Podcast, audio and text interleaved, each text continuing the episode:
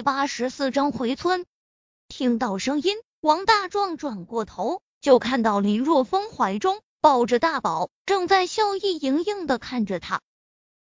而大宝那一双乌黑透亮的大眼睛，在看到王大壮看过来时，眨了眨，随后奶声奶气的喊道：“爸爸！”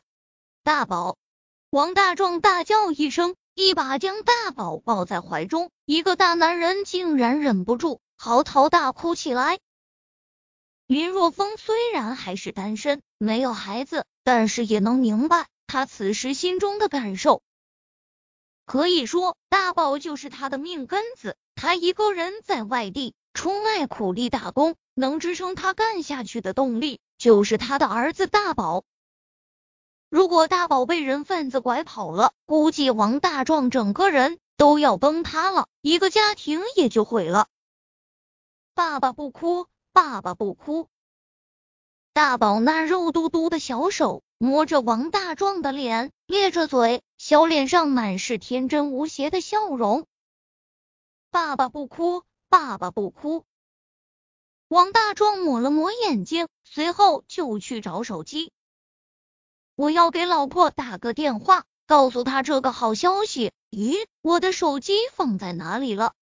你别找了，我已经给村里打过电话了。想来现在嫂子已经知道了。林若风笑着开口道：“谢谢，谢谢。”此时，王大壮慢慢的从激动中平复下来。大家都是兄弟，你和我还客气啥？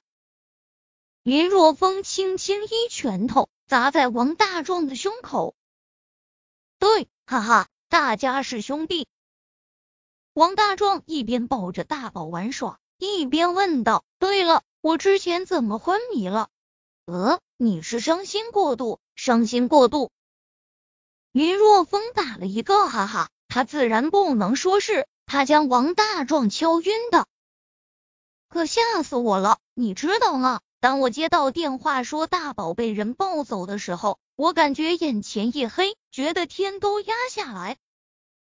王大壮此时依然心有余悸的说道：“我当时都没来得及给工头请假，就让工友帮我说一声，不知道回去的时候工头会不会扣我的工资？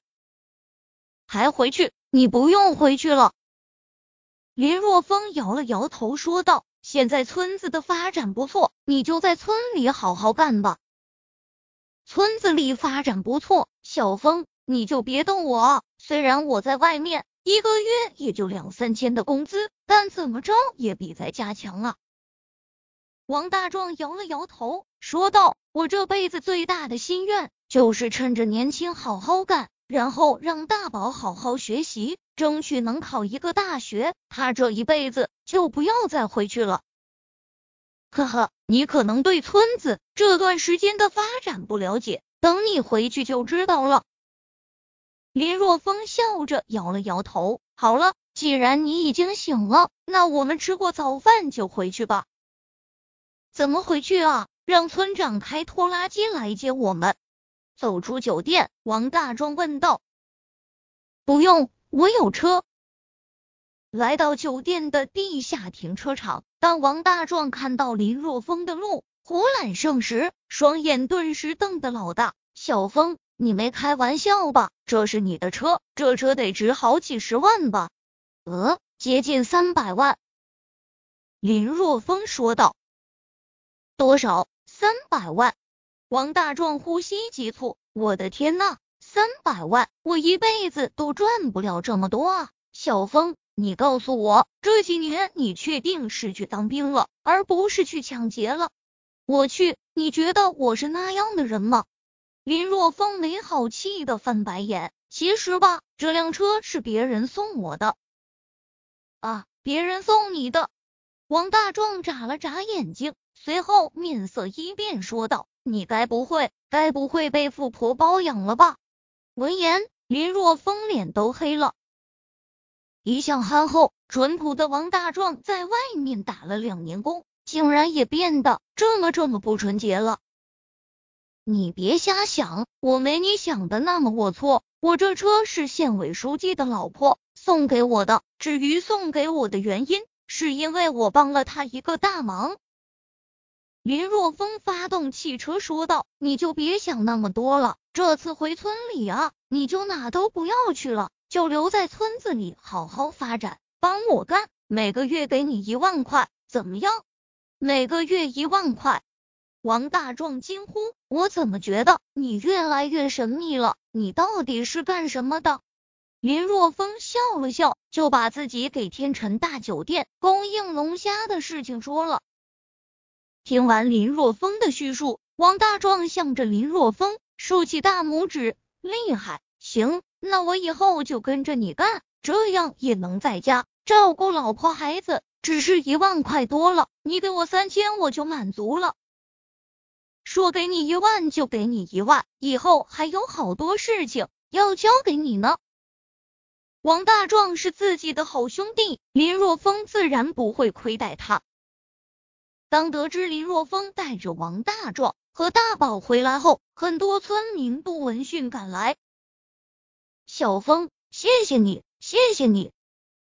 叶轻柔将大宝抱在怀里，随后扑通一下跪在了林若风的面前。哎呦，大嫂，你这是干什么？快点起来，快点起来！林若风赶忙将叶轻柔扶起来，有些不悦的说道：“大嫂，我和大壮哥从穿开裆裤时就是最好的兄弟，你以后再这样的话，那我真的要不高兴了。”不会，不会，我只是，只是太激动了。叶轻柔真是无比的激动。大宝失踪后，林若风连饭都没吃，就开车去县城报案，这一切他都看在眼里。好了，现在大宝已经找回来了，大家都散了吧。该去采野花的采野花，该去捉龙虾的捉龙虾。时间就是金钱啊！林若风如此一说，村民们这才哈哈大笑着散开。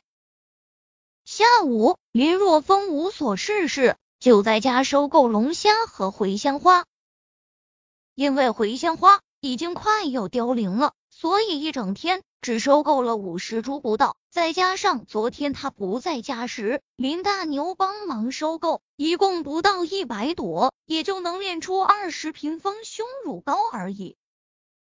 这二十瓶若风并没有卖掉的打算，他要自己留着，以后可能会用到。茴香花没收到多少，但是小龙虾却是收了六百多斤。那个，我这里，我这里有几斤小龙虾，村长，你还收吗？就在这时，一名村民手里提着一桶小龙虾走来，满脸的忐忑。收啊！林若风抬起头，当发现是谁时，脸上却是露出似笑非笑的古怪神情。福利，